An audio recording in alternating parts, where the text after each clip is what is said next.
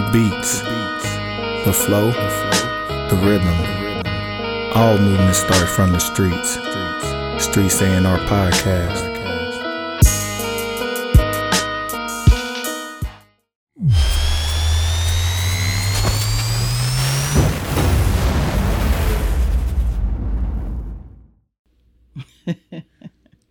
Man, sometimes I just miss people that can just speak clearly into a microphone and actually say something. You know what I'm saying? Like, listen, I love my new school little homies, but damn, I'll be missing like just uh, English and diction Yeah. and proper punctuation. Sometimes, like, An enunciation. and a man enunciates. Enunciate. Man, it's it's refreshing. That was a throwback. We don't fucked around and stepped into a, a big hit on accident. Yeah. Another one. yeah, another one. Another one. another one. This and look, we just gonna keep this rolling because we gonna have some else later this week. But man, this Man. is just amazing, uh, divine timing. Oh yes. So divine that the man that was on the microphone got the same phone issue as Johnny here. Man. it didn't make no sense. I thought it was my phone for a second. I'm like, dang, who done got my other phone? man, it is good to be here once again, man. Yeah, Uh, rolling, Rolling. That's how I can, we snowballing man. in what- this heat, this hot ass heat. episode 26? This is uh, yes sir. 26. It's 26. We passed the quota. Yeah. That's past a lot of people's quota. you know what I'm saying? Man. Um, episode 26, Streets A&R Podcast. Mm.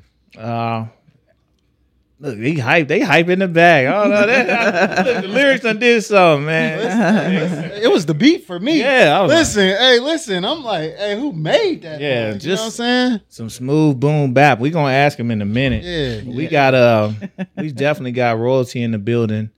We got someone who we look up to, Mm. and I think the whole Omaha community looked up to for a very, very long time and continue to do so. Mm.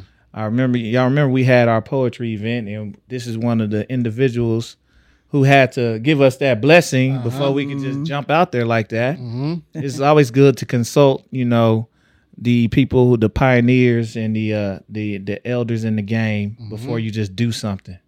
So you know you you know you get doing it right. It's like uh you know the old proverb you gotta you gotta ask before you can speak when you're the youngest. Mm. So it's always good that that the the elders, the elder statesmen, they get first say, and they can get only say if they choose to. Mm. But this person, this individual, allowed us to speak and let others speak in the name of uh, spoken word and poetry. Man. Uh, a true gem to everybody she comes in contact with. Man.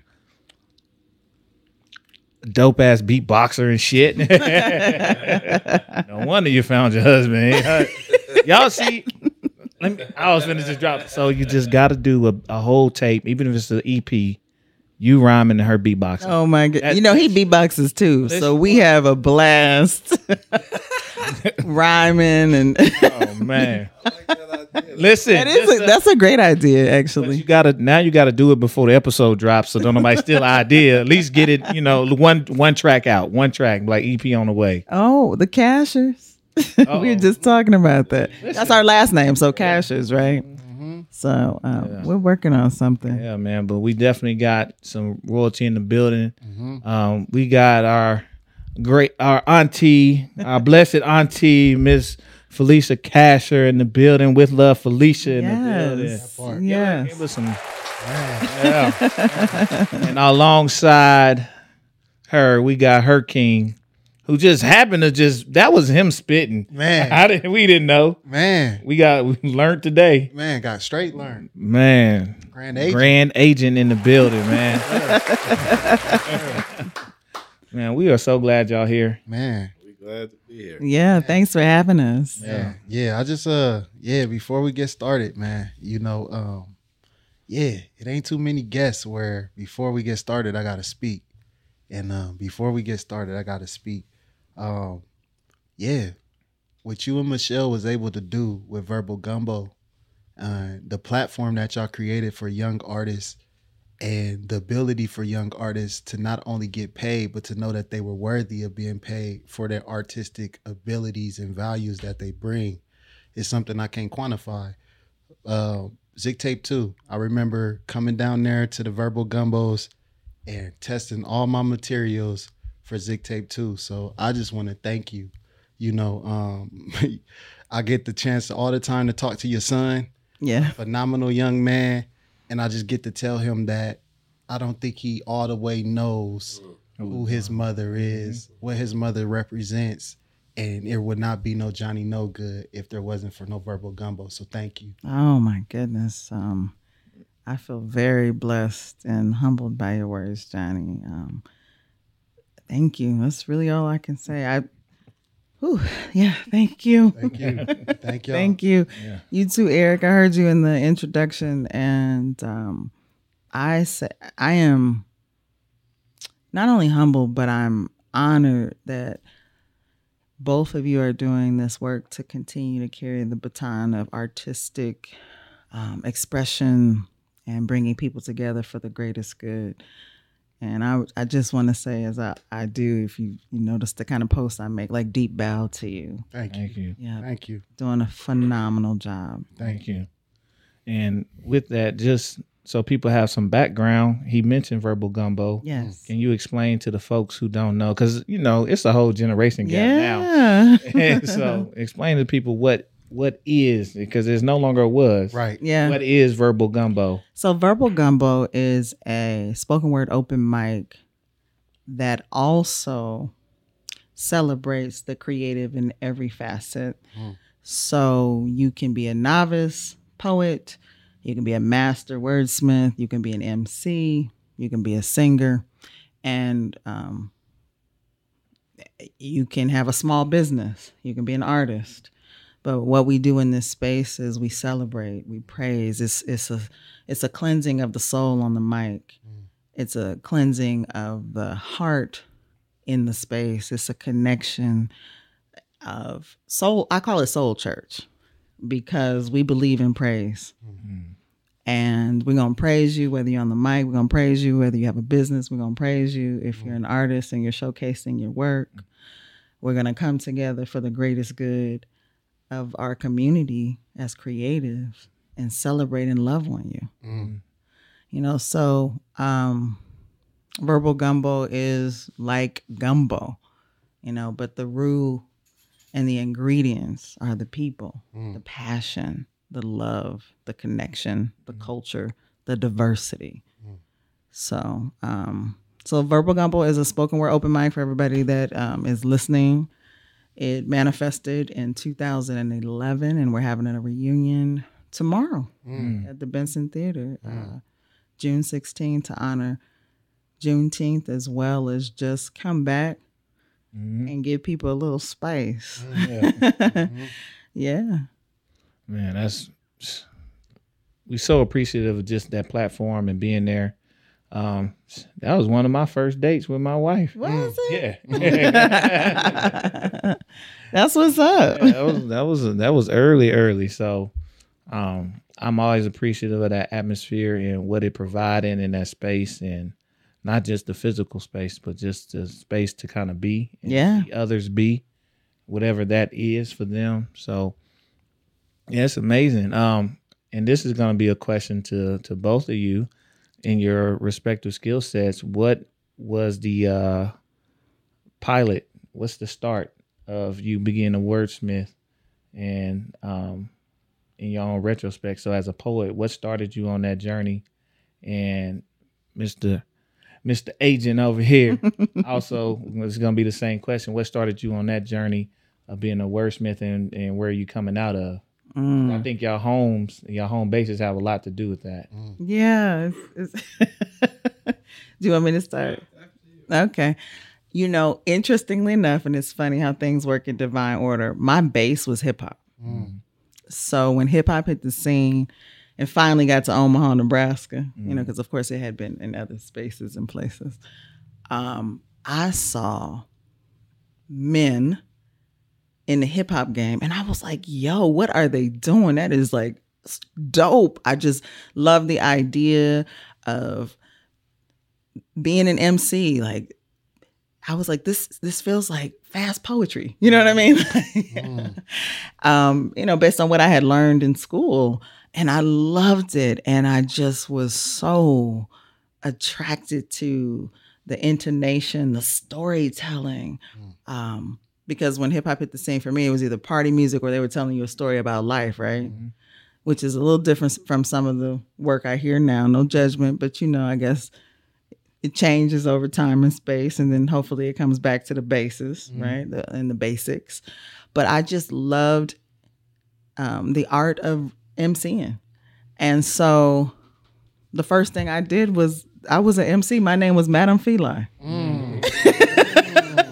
I was, I was. So um I would go home and practice and write my rhymes because the boys at the time, and I know we have different gender terms now, but at the time when I was coming up, there was Boys two and girls. boys and girls. I just want to put that out there. No judgment to anybody else's definition or how they define themselves now in this present moment. But boys were the ones rapping. Mhm. So I went home and practiced. I pulled out my pencil and my pen and I would write so I could come back to school and get in the cipher with the boys. And I would write, and write, and write, and write, write. And I was like, oh, I got to be a part of this, you know, mm. because it was so exciting. And then we had ciphers. So when you had a problem with somebody, you didn't, sometimes you didn't fist fight them, you battled them, you know, lyrically. And I was like, oh man, like this is just so friggin' dope. And then I was around people who also were um, loving hip hop. So there were DJs like DJ Real, the uh, the Young Rebels, um, your mentor because he was a part of Young. Yep, they were a part of the Young Rebels, and they was out and had a crew. So you saw it happening, but you didn't see a lot of women. You didn't see a lot of girls. So I did my best to be like, I want to be in this energy, this fire, this storytelling, like to tell my story. And so I first started off as a battle rapper. Niggas bars. I was. Listen, I remember one of my first bars. And it went like, walk by, feed line, and don't say excuse me. I throw a rhyme that'll hit you like a Uzi. Like I remember, you know what I'm saying? Like that was, I was like, well, I gotta come hard. You know what I mean? like, you like, hold up, you like, I'm about to have to write that down. then I saw beatboxing, and I was like, oh, I gotta do that too, because the guys was only doing that. So then I would go home and practice. You know, I would go home and practice, right? And I was like, this is so fly. So then what happened when I was in middle school, at the time we called it junior high at Nathan Hale, Miss Shirley Terrell took me under her wing and she was like, I think you would like poetry. Have you, you know, have you ever written poetry? And I was like, "Ooh, tell me about it." So she told me about it, and um, then she got me involved in like the NAACP's ACT-SO Awards um, and competi- competition rather. And I wrote a poem, and um, I won in Nebraska and got to compete in California. So I was like, "Oh, this is cool," because poetry is nothing more than the basis of hip hop, right? The mm-hmm. base, well, not the basis of hip hop because hip hop is a culture, but the basis of MCing, right? Mm-hmm. And so then it became just whenever I felt, and then I moved more into poetry. But when I think about it, you know, if I feel like playing around with my husband, you know, we'll rhyme and have fun. But it's still in me. You know what I mm. mean? Like if I ever needed to pull it out, I suppose I could. Mm. And I still love beatboxing. So that's part of Verbal Gumbo, right? We beatbox the birthday. Yep. We always do that. you, you never see that anywhere else, but that's one of the things that we do. So I've just kept it with me. So that is the foundation um, of how I got started and be- became a poet. And I love it. So hip hop was my mama, you know, mm. my mother and my father, you know. Man, I can only imagine y'all in the house like about to have an argument. Like, man, turn the beat on. We don't do that, but we do have some funny moments. Like, it's a lot of humor in our house. It's a lot of humor in our house. Mr. Grand Agent, man. Yeah. What's up, man? Tell the people who you are, man. Man, this is uh it's a pleasant surprise right here. Um so yeah, grand agent, right? So you know, I grew up in Philadelphia. Um as far as how I started, you know, I grew up um in the 80s, you know, late uh mid to late 80s as, you know, hip hop was just becoming very powerful. And uh you know, Philadelphia being the history that it has in terms of everybody knows Gamble and Huff, Philly International, da da da. Even before that, there was a um, another big label called Cameo Parkway. Stuff like American Bandstand started in Philly. So Philly always had a rich musical history, um, but but only with just like this much music industry, like just enough. So you know, by the time hip hop started taking off, 85, 86, you know, there was quite a few rappers from Philly who um did independent records. Uh, I mean, Will Smith is one of them. Yeah. And then start getting major deals. Schoolly D was another one, very famous song. PSK been sampled many times in, in hip hop. and um, the third kind of top three guy was this guy named Steady B. Um, and then later he had a partner named Cool C, or you know they had a little click. Eventually, their their path went left, and they ended up uh, doing life prison biz for for like a botched robbery.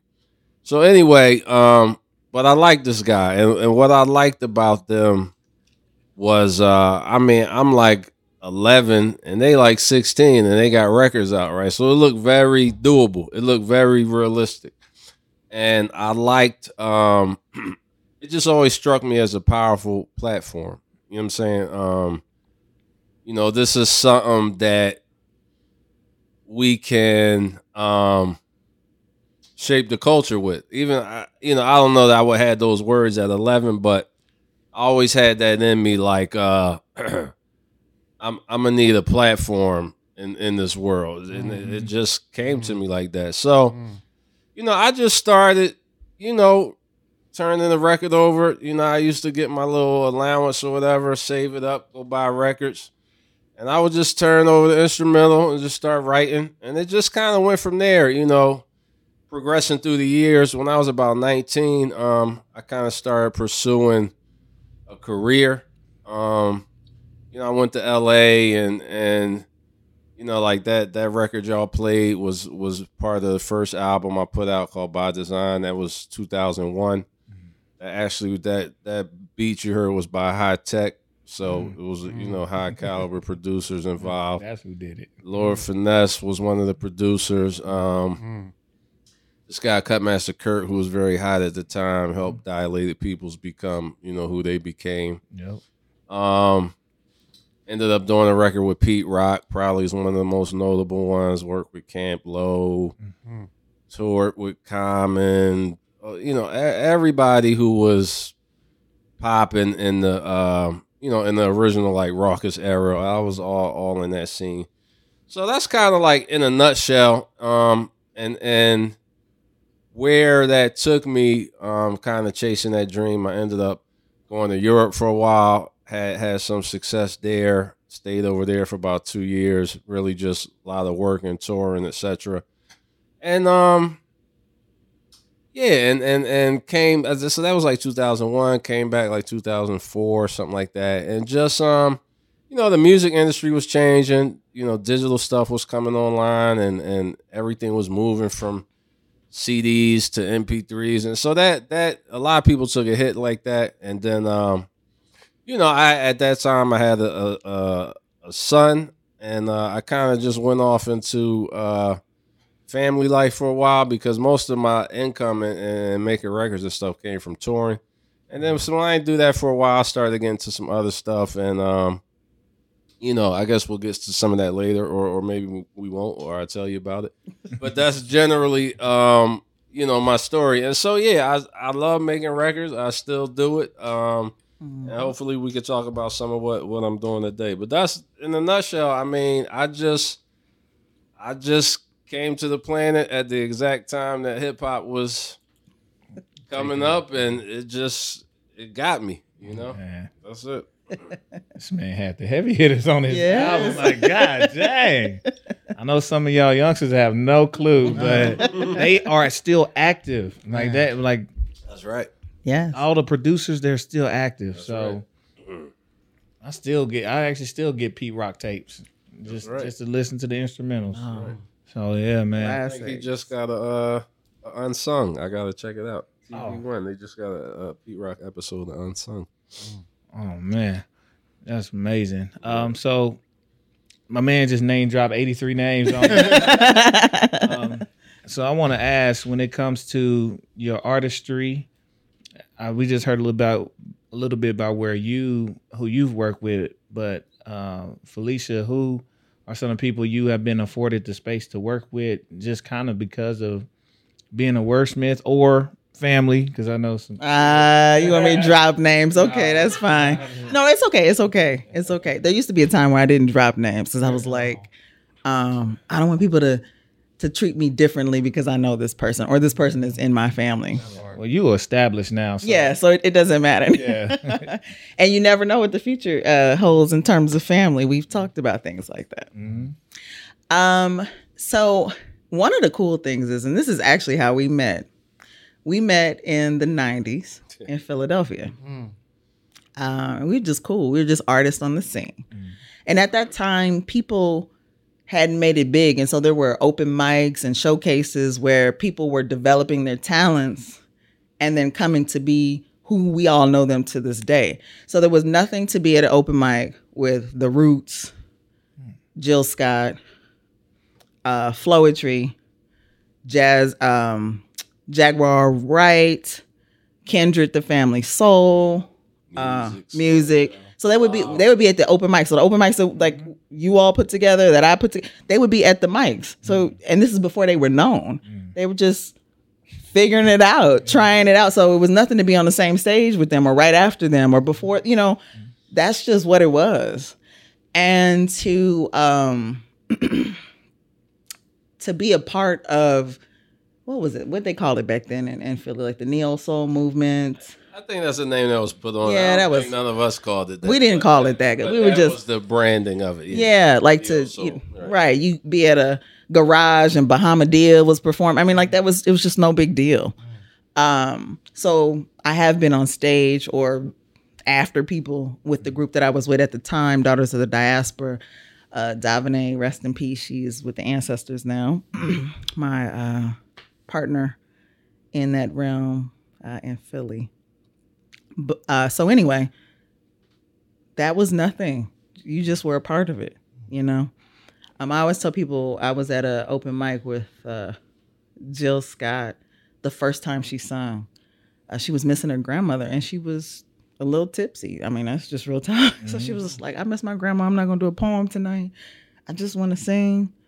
And so we're like, "Okay," you know. And she got on the mic and just we were like, "What?" You know what I mean? Like this is this phenomenal poet that you know goes to all the open mics and so forth and you know tears it up as a poet. But she sang and we were just all in awe like jill you can sing. You know what i mean? Like and then the next thing you know she is who she is to this day. Um so that was incredible to bear witness to. Uh, you wanted to, to name drop i was at the five sp- was it the five spot is that what they called it the five spot was a space where artists developed their skills. They weren't signed. And as I mentioned some of those names, that's where you got to practice. You know, you basically practiced in front of an audience. I mean, you not like it was your practice, you still had your set together, but you got to try out the different pieces um, that you were working on. And uh, one time I was uh, in the audience and it was this British group on the stage. And they were Flowetry. They had just come from Europe, went to Atlanta, and then when they were in Philly, figuring out their way. And I looked and I said, in the audience while they were performing, Marsha. Well, Marsha is my first cousin, Marsha Ambrosius. so I uh she looked and she was like Fifi, because she can call me that now. Everybody, y'all can't call me that, okay? Watch your mouth out here. Watch your mouth. You cannot call me that. And she stopped like in the middle of the set. And like I went up on the stage and we hugged because I had no idea, you know, because we had been out of touch at that point in time. You know, you get grown and you're doing your grown thing and you're figuring out life. This was before Facebook. Yeah, MySpace, it was. So it was. It was before all of that. And uh yeah, so you know, Flowetry blew up, right? And then um they grew apart to do their own projects and now Marsha is doing some incredible work right now. She's about to drop an album and I think she pro- I think she put it out there already. So Dr. Dre produced it, Mm. and that'll be coming out soon. So um, yeah, it's been an honor to walk in this light and meet the people that I have met and know the people that I do know. So I'm I'm very grateful, and I don't take that for granted. Of course, there's some other people along the way. Right now, um, a major hard hitter that blessed Verbal Gumbo was Harold Green. Mm. And if you don't know who that is, if you look him up, he has two phenomenal books that he did about people across the uh, United States, black people, let me be real clear, that have made an impact on our community. And he's touring and he came to Verbal Gumbo and was a feature, you know. That was what 2014. Yeah. I remember that. Yeah. he was he was dope. I remember that, and I remember when you had the feature poet who came who did improv pieces. That was him. that he was the one. that was you could give him um a couple words and he improv. Now he's got put books and he's touring. fire. Crazy. Fire. Yeah. Like improv poetry, or he was like, Improv poetry. Poetry. Yeah. Right on the spot, different type of talent. Omni Mm-hmm. got that type of ability, but yes, just big ups to my son. Just the improv on the spot, different type of talent. Yeah. man, Different type of talent. we we should do that. I, I'll hop in that arena. Listen, bro. Listen, we was talking. this is why we was talking, and I was talking about a plain no o- o- sp- open mic ain't sustain. Listen, bro. Listen, we be talking, but you don't be hearing me, bro. Maybe we'll do something like that tomorrow because I like doing improv poetry too. Listen. So yeah, if you come through, let's see. Let's you know, we might have the Sorry. improv Listen. cipher. They had to learn something a little bit when we Yeah. first started. We had to, had to learn them something. Yeah. Stop playing with me. Yeah, Stop Yeah. Don't don't do that. I'm a, don't do it. man, man, well, John, you got. I know you got. man. I'm I'm sitting here observing, man. I just uh, I, I I almost feel like it's too early for me to say anything, man. You know, honestly, I'm just sitting here observing. Uh, we do got Mr. Grand Agent over here, you know, and um, he did just name drop. You know what I'm saying? He Oh, dropped yes. names, names, names, names. But you didn't tell us how you got started into music. So how did you find your love of music? Oh yeah, I, I thought I touched that at the beginning. I mean, it for me it was it it, it was always rap and it was always records, Mm.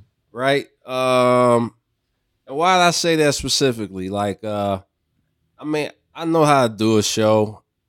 You know, I can, you know, if people come to see me, they're to be entertained.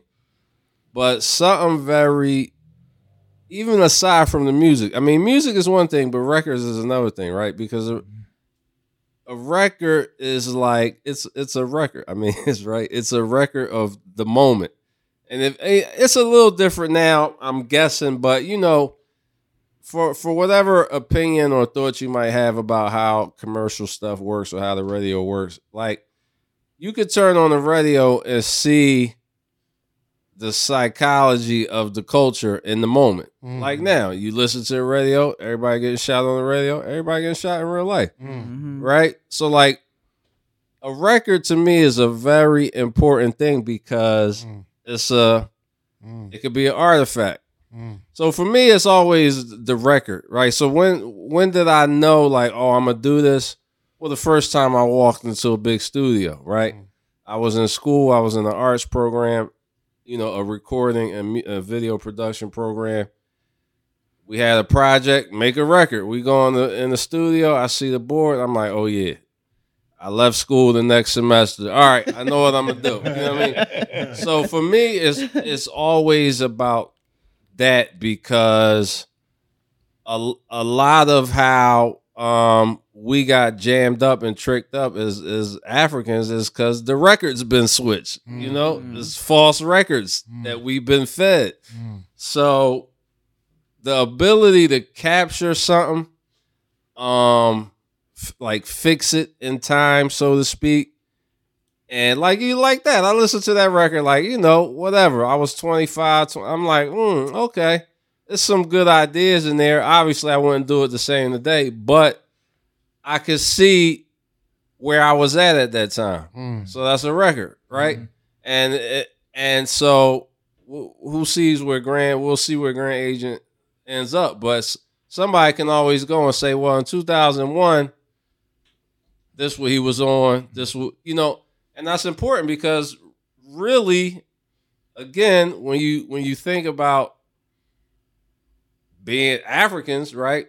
Oral tradition, mm-hmm. Mm-hmm. all that. You know what I'm saying? Mm-hmm. Like, and we, as we move through time, we gotta be more and more conscious of controlling, preserving, archiving our narrative. You know what I'm saying? Because typically, other people, historically, I guess historically, you know, all them records over there, right? You might uh, a hundred black people singing on them. How many black people own the recordings? All that kind of stuff. So I think that's my attraction. It's it's not. I'm not even that musical of a person, believe it or not. Like, Okay. And some people will tell you, like my like, so I'll be singing and stuff. They be like, "Oh my god, you got," because I that's not what it's about for me. It's really about the record and like I could deliver this message. And God willing, it be timely and people could start thinking different. You know what I'm saying? So that's kind of my that's my own personal thing on it. You know what I mean? I appreciate that, man. I appreciate that. Um, because Yeah. it's always one of those things you always want to know the why behind what people Mm. do. Yeah. You know, especially as an MC, and I think it's one of those things where music is a tool, hmm and sometimes the intentionality behind music being a tool gets lost in translation a little bit. No Um, doubt. So, No doubt. Felicia, um, as far as for you making that transition from being an MC, uh, being in the hip hop culture arena, uh, being a performing artist, how did you make the transition to curating the spaces? How did you make that transition? Oh, that's a great question. Um, after being in, in mm, after being immersed in Philadelphia and seeing how spaces of Black people could come together and share their gifts and talents, Mm, I was inspired. Mm. So I came back to Omaha um, after I graduated college. I went to Temple University, came back, and I was like, ooh, you know, like I want to find a space where, you know, we get an opportunity to share our gifts and talents on the mic. So I was going to some karaoke's and and I was going to some other places, and I went to Borders one time, and there were people sitting down reading their poetry. Um, I was the only and Borders doesn't even exist anymore, right? So this was in, this was in the late '90s. So I went. I'll never forget it. And um, I was the only uh, person of color, and uh, they were uh, the people were sitting in a circle. It was really really nice. I'm, I'm, I'm laughing at myself. I feel out of the loop. I didn't know borders didn't exist. I'm like, hold up. There ain't no borders. There ain't no bars. Hold up. Yeah, they- I didn't realize borders. I used to I used to love Borders. I mean, because you could get really cheap books, right? So I went to this like it, you know they had like a flyer on the on their um, their bored and it was like uh, you know poetry or whatever. So I went, and people were reading like their books, and it was really nice, you know. Um, and people have different stories. That's one thing I love about my husband in terms of like, um, you know, we control our narrative, right? So sometimes oftentimes for me other people have narratives um you know the sky was blue she wore purple shoes and a butterfly flew by hmm. and um and that's wonderful that is wonderful right but there's something about black people telling their stories that is uniquely different from anybody else hmm. mm-hmm. because we're telling stories of experience. Hmm. Let, let me be real clear. Clear. Storytellers, wordsmiths, right? Poets. We're telling our story because it's a lived experience. It's not often flowering. And I'm not saying that that doesn't exist. It does, but um it was different. I'm still so when I went, I had my poem memorized. It was in my head, and I had if different intonations, and I had a little song here, and they were like, "Uh, uh, do you perform? You know, like, are you a performer?" And I was like, "Well, yeah, I just did my poem a little different from, you know, everybody else. It was just, it was, it was different, you know, because I think that when we are are trying to be um, intentional on the planet and disseminate information, um, it's important to capture moments of experience so you can pass the lesson on to somebody else, right? At least for me. So after going to different places and spaces, um, I never forget I had a friend gosh, I don't even know uh, where Kevin is to this day. We were talking one day, and he said, "I said, man, I just can't find a spot that, you know, really." I, I fit in. I just just can't, you know. I, I tried to go to Hanks. Uh, I tried to go. I mean, I was going all these different places, you know. 1.0, Hank 1.0. One point. It was 1.0 then, and it had don't don't get don't get it twisted. I'm not talking about Hanks in a in a bad way. I'm just saying it had its audience.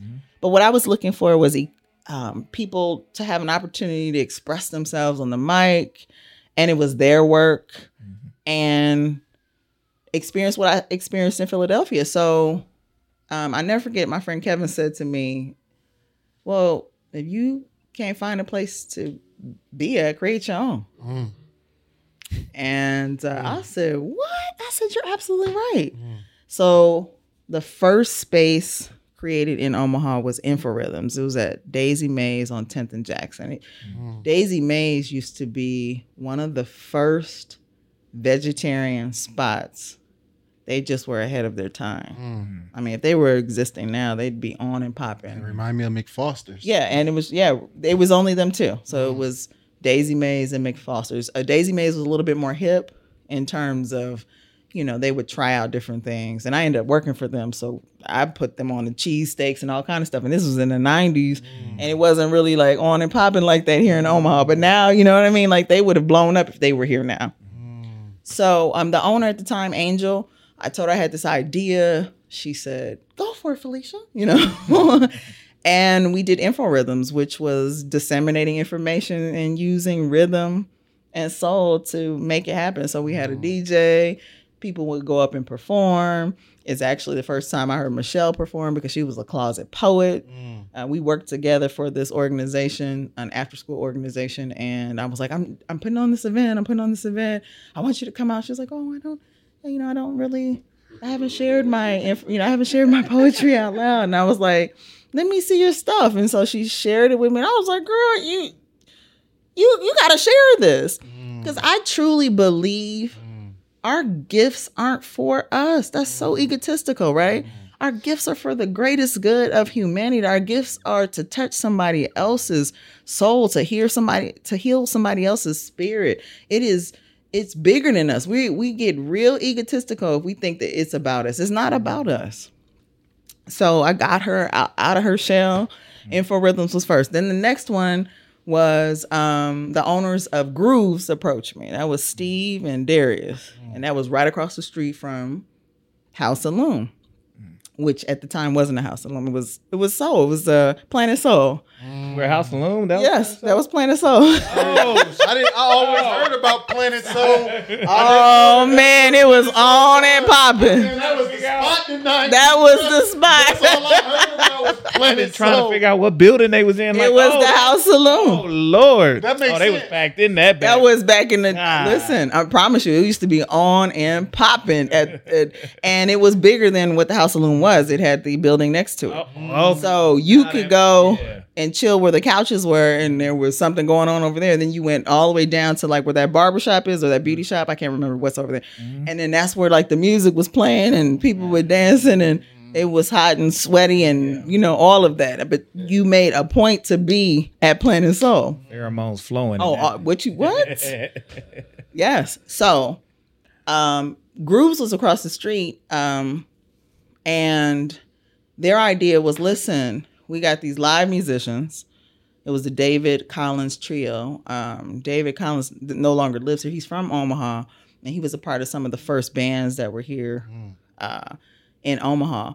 And they had a jazz trio. It was three musicians, and so we combined poetry and a live jazz band and that was packed.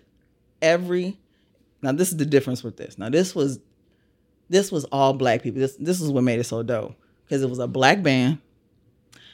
Um, i was a black host. Mm. It was owned by black people. Mm. And black people came every sunday. It was every sunday. Mm. It was weekly and it was packed weekly um and so that was an incredible space because like Darius had Darius and Steve knew everybody. So Big Les came by there one time and comedians would drop in that they knew and I don't even know like half the people that they knew, but they would have people just show up.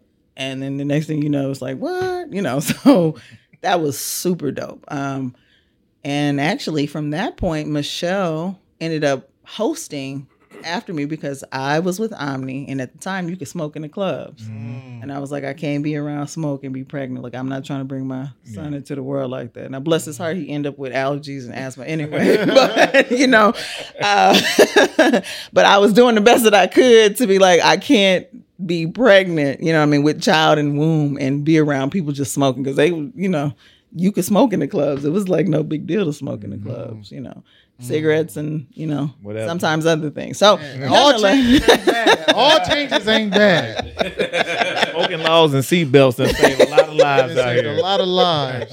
And I'm not, you know, b- b- by no means am I incriminating anybody. It's just that you could smoke a cigarette in a club back in the day. I'll just say that, right? And so people did. They smoked.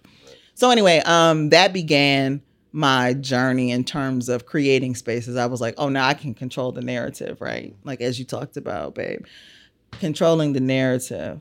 So even back then, um, I know everybody is into like smudging and sage, but in the '90s, every event I had was smudged 1st And so I never forget Darius one time on Facebook said to me, Felicia, I know everybody talking about sage now, but what isn't that what you was burning in the club? I was like, Yeah, because we had to get the club energy out because we were trying to create something different in this space.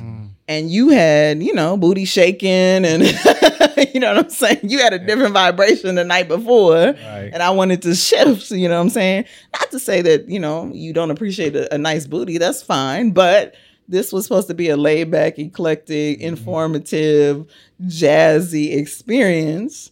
And I wanted to, and that's what smudging does, you know what I'm saying? Like it cleans the energy of whatever was there before so that you can create new energy. Mm. And that's what that was about. Yeah. So, Yeah, it's, it's crazy because we having trouble now getting either one of those energies to go. like, golly, everybody in the club standing around looking at each other on their phone, mm-hmm. making a recording of, yeah, we here, we lit, and then to sit there and post to tell you you lit instead of being lit. right. Mm. It's I that be confused. What happened to the gene marks on the wall? Mm. Been trying to get them back. We gonna get them back.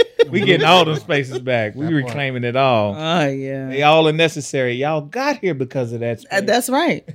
and you got centered because of Felicia's space. Mm. yeah and that's that's what it was so i'm i'm i'm grateful that i had a gem dropped on me like that to just create the spaces i wanted to be a part of Yeah. yeah Man, I got a question. It's kind of shifting gears a little bit, but I don't know if you all had the uh, opportunity to listen to Kendrick's new album, mm-hmm. Kendrick Lamar's, and of course, the most polarizing song on there is the "We Cry Together," the, the argument. yes Um, but it's really a um, a metaphor because he says at the beginning, "This is how y'all sound," um, like on the internet with the back and forth, and with you all coming to union with as powerful as you all are. Uh, could you talk about the importance of uh, joining and, and and being in Black Love and what that means to um, fostering that relationship and what it means to the people out here uh, who are looking for those that type of thing. wow if this is not divine timing we were just talking about that this morning Oh, really? yeah no really well, lay it on us. go ahead baby Well, you know, um, that's- that's uh, a very vast uh, question and subject, but without a doubt, you know, just from personal experience, um, I had to uh, grow up and grow into, um, and I still am, um, the desire. Now, this is not everybody, but where I grew up, I didn't, I didn't have a, a homie who had a his father in the house till I was in my twenties, Mm. and when I started going to do things in other communities, like go to school down here or go, so my whole upbringing was, you know, that single mom, mama's boy, um, you know, which fosters that pimping mentality, all that, everything that was not be a man, but you know, you told this is how you be the man, or you told you the man in the house, and so for me, it was a lot of uh, growing out of that to first um, understand the value of a good partner, Hmm. right? Uh, or the value of being equally yoked and what that can do for the trajectory of your life. Now, I know I was in other relationships and found myself like, what the fuck? And I knew the relationship had a lot to do with it. You know, I mean, I was attracting that and I was into that and I was on that. But when it came down to it, and you like, God damn, it's like, you know, Old demeanor shit when you Yeah. talk about them, like shit. Yeah. you know the choices that you made Mhm. got you here. So, you know, for me, it was a lot of lot of healing, a lot of um, working on um, recovering from trauma. You know what I mean? I you know I ain't ashamed to say it. A lot of therapy, a lot of um, different groups, and you know I never been um, how can I say it? Because because because along with the the madness I saw around me, um, I did see people get into recovery and turn their lives around. And so I saw the full gamut. You know what I mean? And so when my time came when everything I knew wasn't working no more, um, I I by the grace of God was able to start turning it around. And this is a slow turn. And um, you know, so you know, I end up um two years ago, right? Um and you, you talking about somebody who was never without something or somebody Mm, that I could, you know. mm. I mean, I'm talking about from Yeah. I'm talking about from 15 on, from the first piece on. Yeah. I made sure I could always get it. Okay, right? I'm serious. That's who I was. So after that whole roller coaster, horrible marriage, horrible divorce, single parent, all that, like, and doing the work, I end up in 2020, you know, like single for the first time since the first time. I'm talking about from Mm. 15 to two years ago. Mm, 30 years mm. straight of just playing games, right? so I'm like, damn, like I'm single. And I was, it was great. You know what I'm saying? It was beautiful. It was like, don't nobody think they my girl.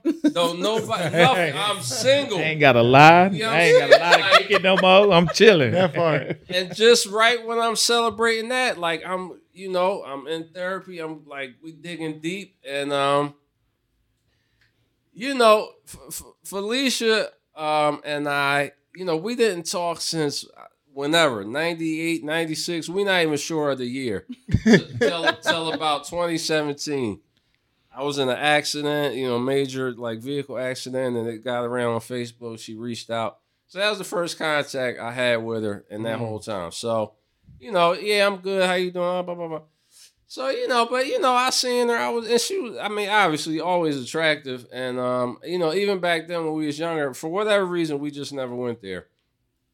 So you know, I'm like, damn. So she would just come to mind every once in a while, but I was in a relationship, so I'm like, even by that time, I'm like, I, I'm at least not gonna make no messes. This relationship might be a mess, but I'm not going. That to part. No ad, no mess. Yeah. Give thanks and praises. so you know um so again like i'm still working on me i'm working on me and you know i end up single and and just you know i end up in therapy one day and i'm like you know this this this woman been just coming to mind coming to mind right so my my my guy's like well tell me about it what's up with it? so i'm like you know she, you know, she, she live in omaha and this and that so he's like wow it was just some um they had some bad weather out there recently yeah he was like that might be a reason to call. you know what I'm saying? So, Find a way to run some games. so I mean, this is my, you know, my therapist telling me this. It might be a reason to call. You Shout know? out to the therapist. Yeah. Hey, y'all ain't talking Right. the therapist was, was throwing alley oops.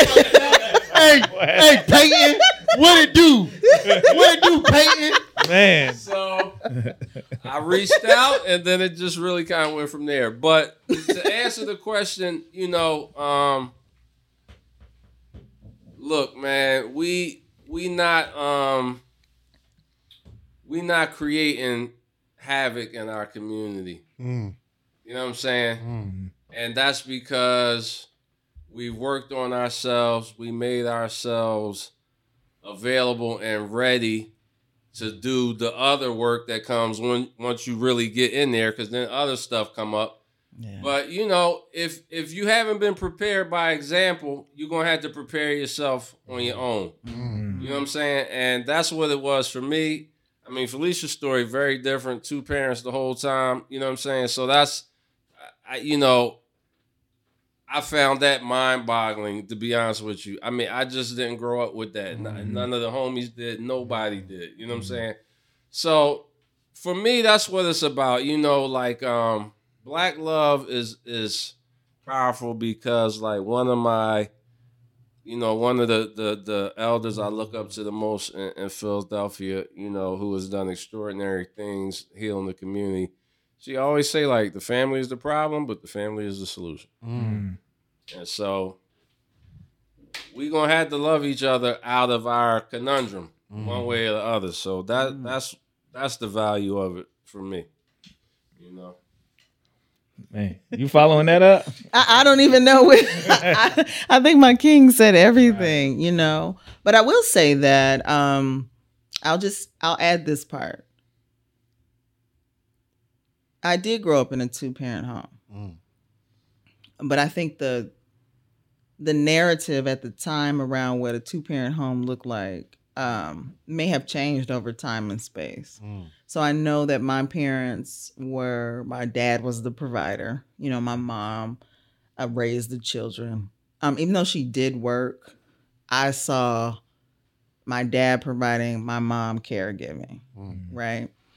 Um, and I was I was the oldest, so I was raised to be highly independent. Mm. Um, to the point that in my life, dating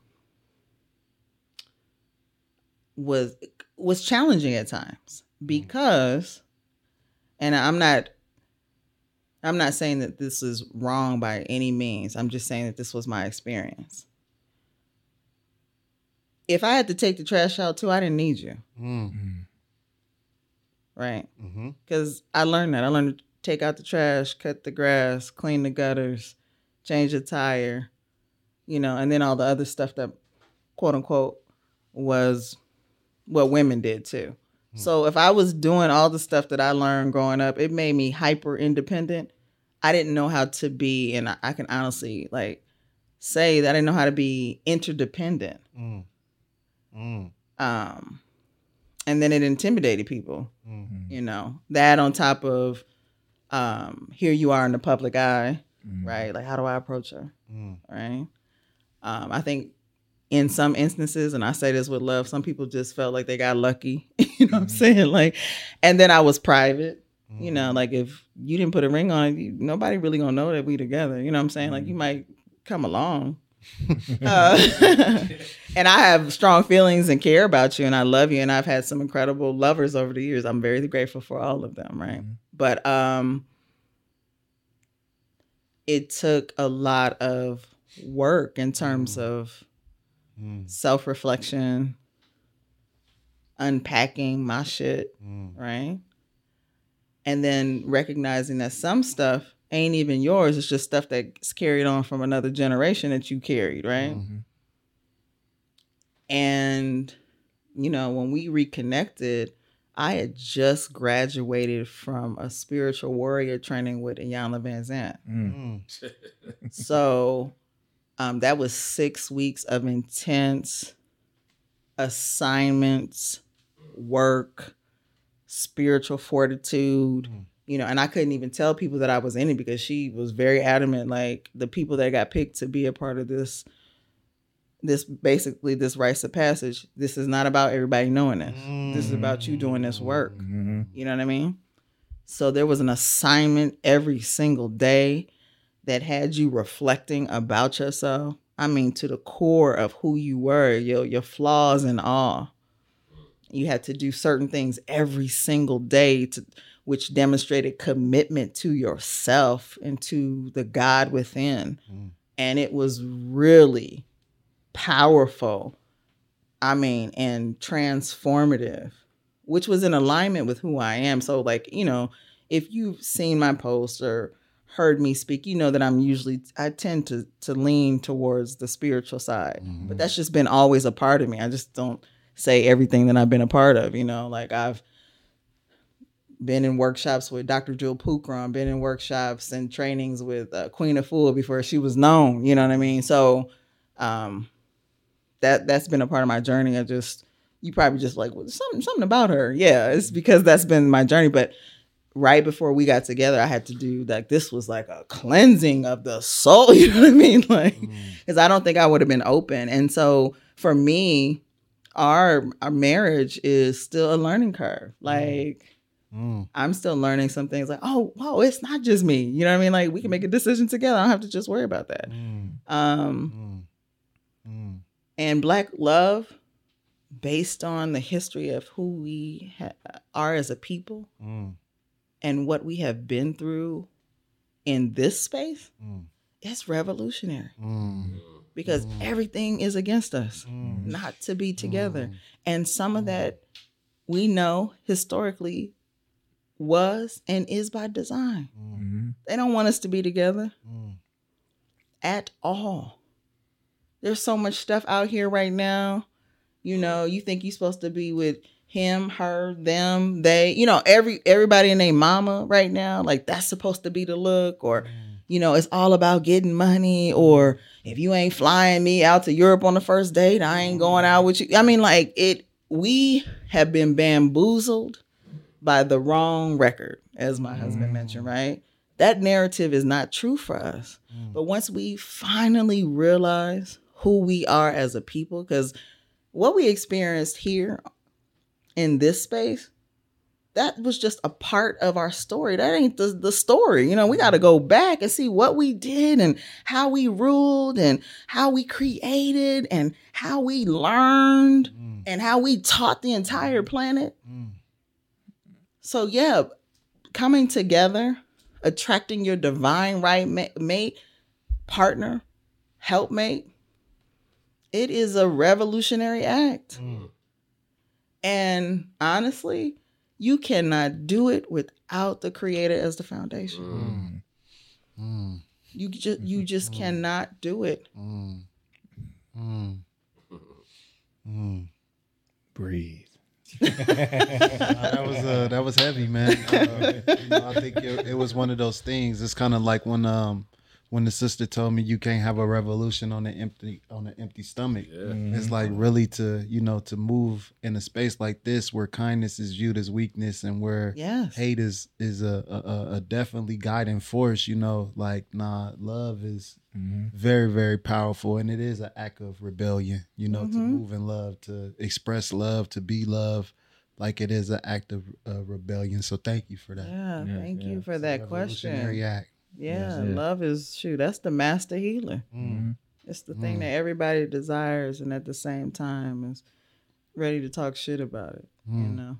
Mm. Yeah. So I guess then, right, as we get ready to wrap up the conversation, and I want to ask my final question to you too. Um, we done talked about where y'all been. Mhm. We talked about things that's happening. What's going on now? What's next? What y'all working on? What's some of the things that y'all got in the brew? Because it's it's disrespect to call an artist an ex artist. Because once an artist, always an artist. So I oh. know y'all always creating. What's next? What y'all working on? Shall I? Yes, baby, you should. Okay. uh, I Proceed mean, to rock the mic. You know what I'm doing tomorrow? Okay, I'll just say this real quick. I, tomorrow's verbal gumbo. It's the reunion. I'm gonna say this real quick because my husband has he has a little bit more to say, but um verbal gumbo, the reunion, an opportunity for people to come together for the greatest good and experience live and in person power, passion, culture, poetry, love Mm. in real time. Mm. So I look forward to seeing everybody in the house. Make sure we support our uh, creatives in the marketplace. Mhm. We'll have some limited t-shirts, you know, really dope t-shirts for Verbal Gumbo. And we're just gonna be in the house and we're gonna have a good time like we always do. So I, that's that's the big thing of what I'm doing right now. Aside for some other stuff a little bit later, but that's in this moment. I'm ta- we talking about real time books. You know, affirmation cards, um, sage bundles. Uh, you know, finishing plays. I'm gonna have to get my husband to help me on that one. But those kind of things, those are in the near future. We're gonna come back to them affirmation cards. We ain't Yeah. gonna just drop that in there. Don't forget, I don't I don't think I don't remember that play you told me about a few years ago. Yes, Yeah. that play is it's yes. Is that the same play you performed? I know, and I was like, oh my god, I took up all this time. I didn't. All I keep thinking of, oh my god, it was too much time. But yes, Okay, you know, not powerful performance. Yeah, for you, Oh yeah. grand agent. come on, grand agent, come on, Oh, yeah, He came ready. Yeah, Yes, he did. hey, he been playing modest. He came ready. No, I mean, He always gotta- you gotta ready. be ready. So, I mean, this is it for me right now, right? So, uh, you know, at the end of 2020, um, I since 2009, I hadn't lived in Philadelphia for 12 years. I lived in LA. I lived in, in the New York area. I, I, you know, I just wasn't in Philly.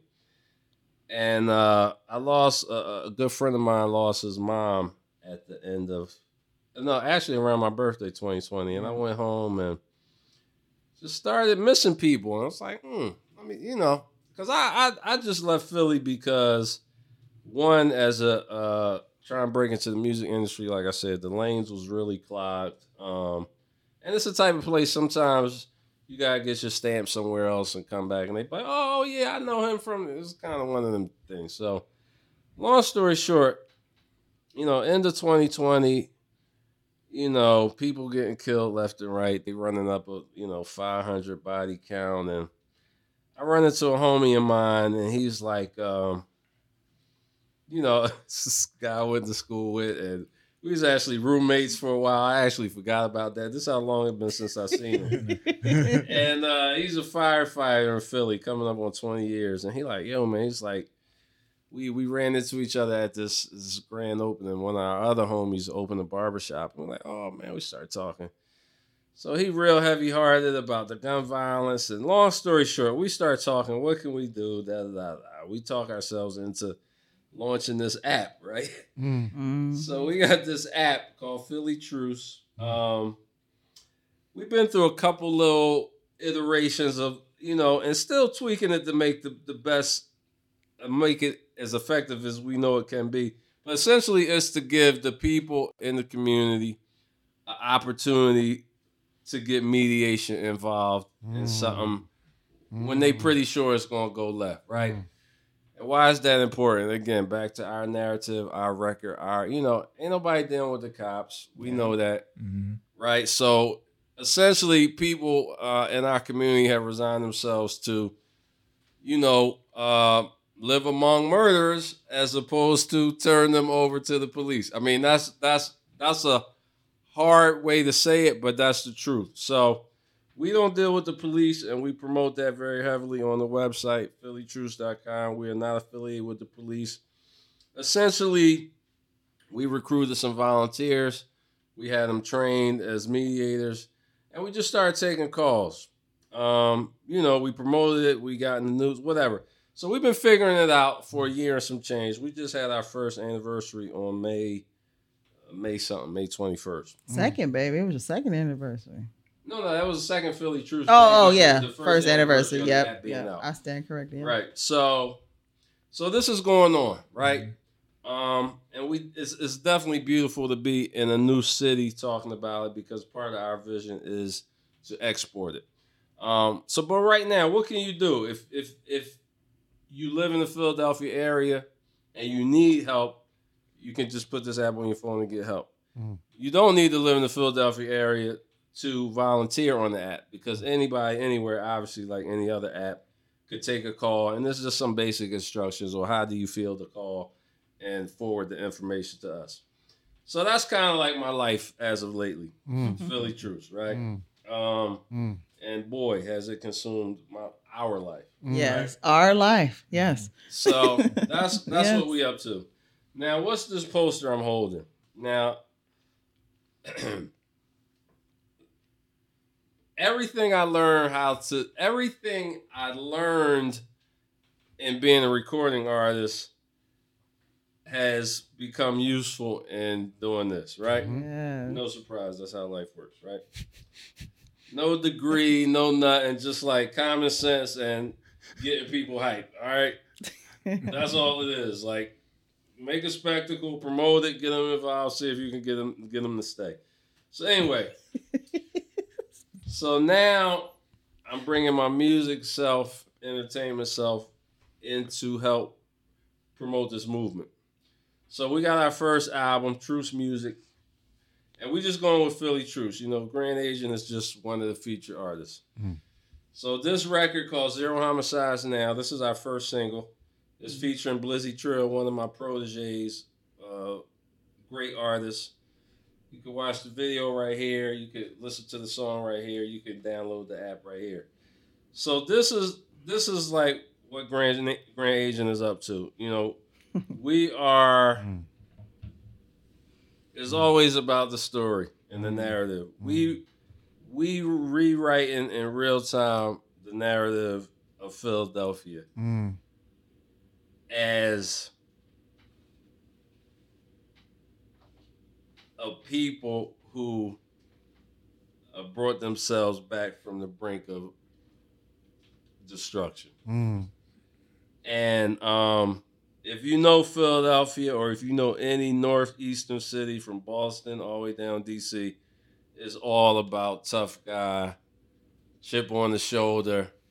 I'm gonna get you before you get me. Mm. So we're talking about generations of this mindset now.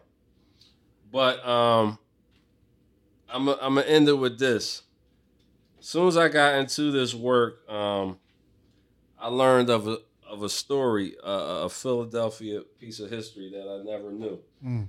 Um, Philadelphia not really big on gangs, Bloods, Crips, super organized, but there was a time when it was more organized.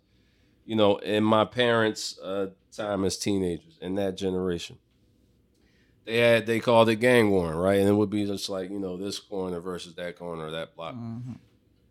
Same scenario. You know, they used to they used to just come out and rumble, or you know, somebody might get stabbed, somebody might get beat with a bat, right? But they like what schedule rumbles and like we every Tribal. oh my god, Yep. exactly. Yep. Very Yep. tribal. Very Very tribal. tribal place, Philadelphia.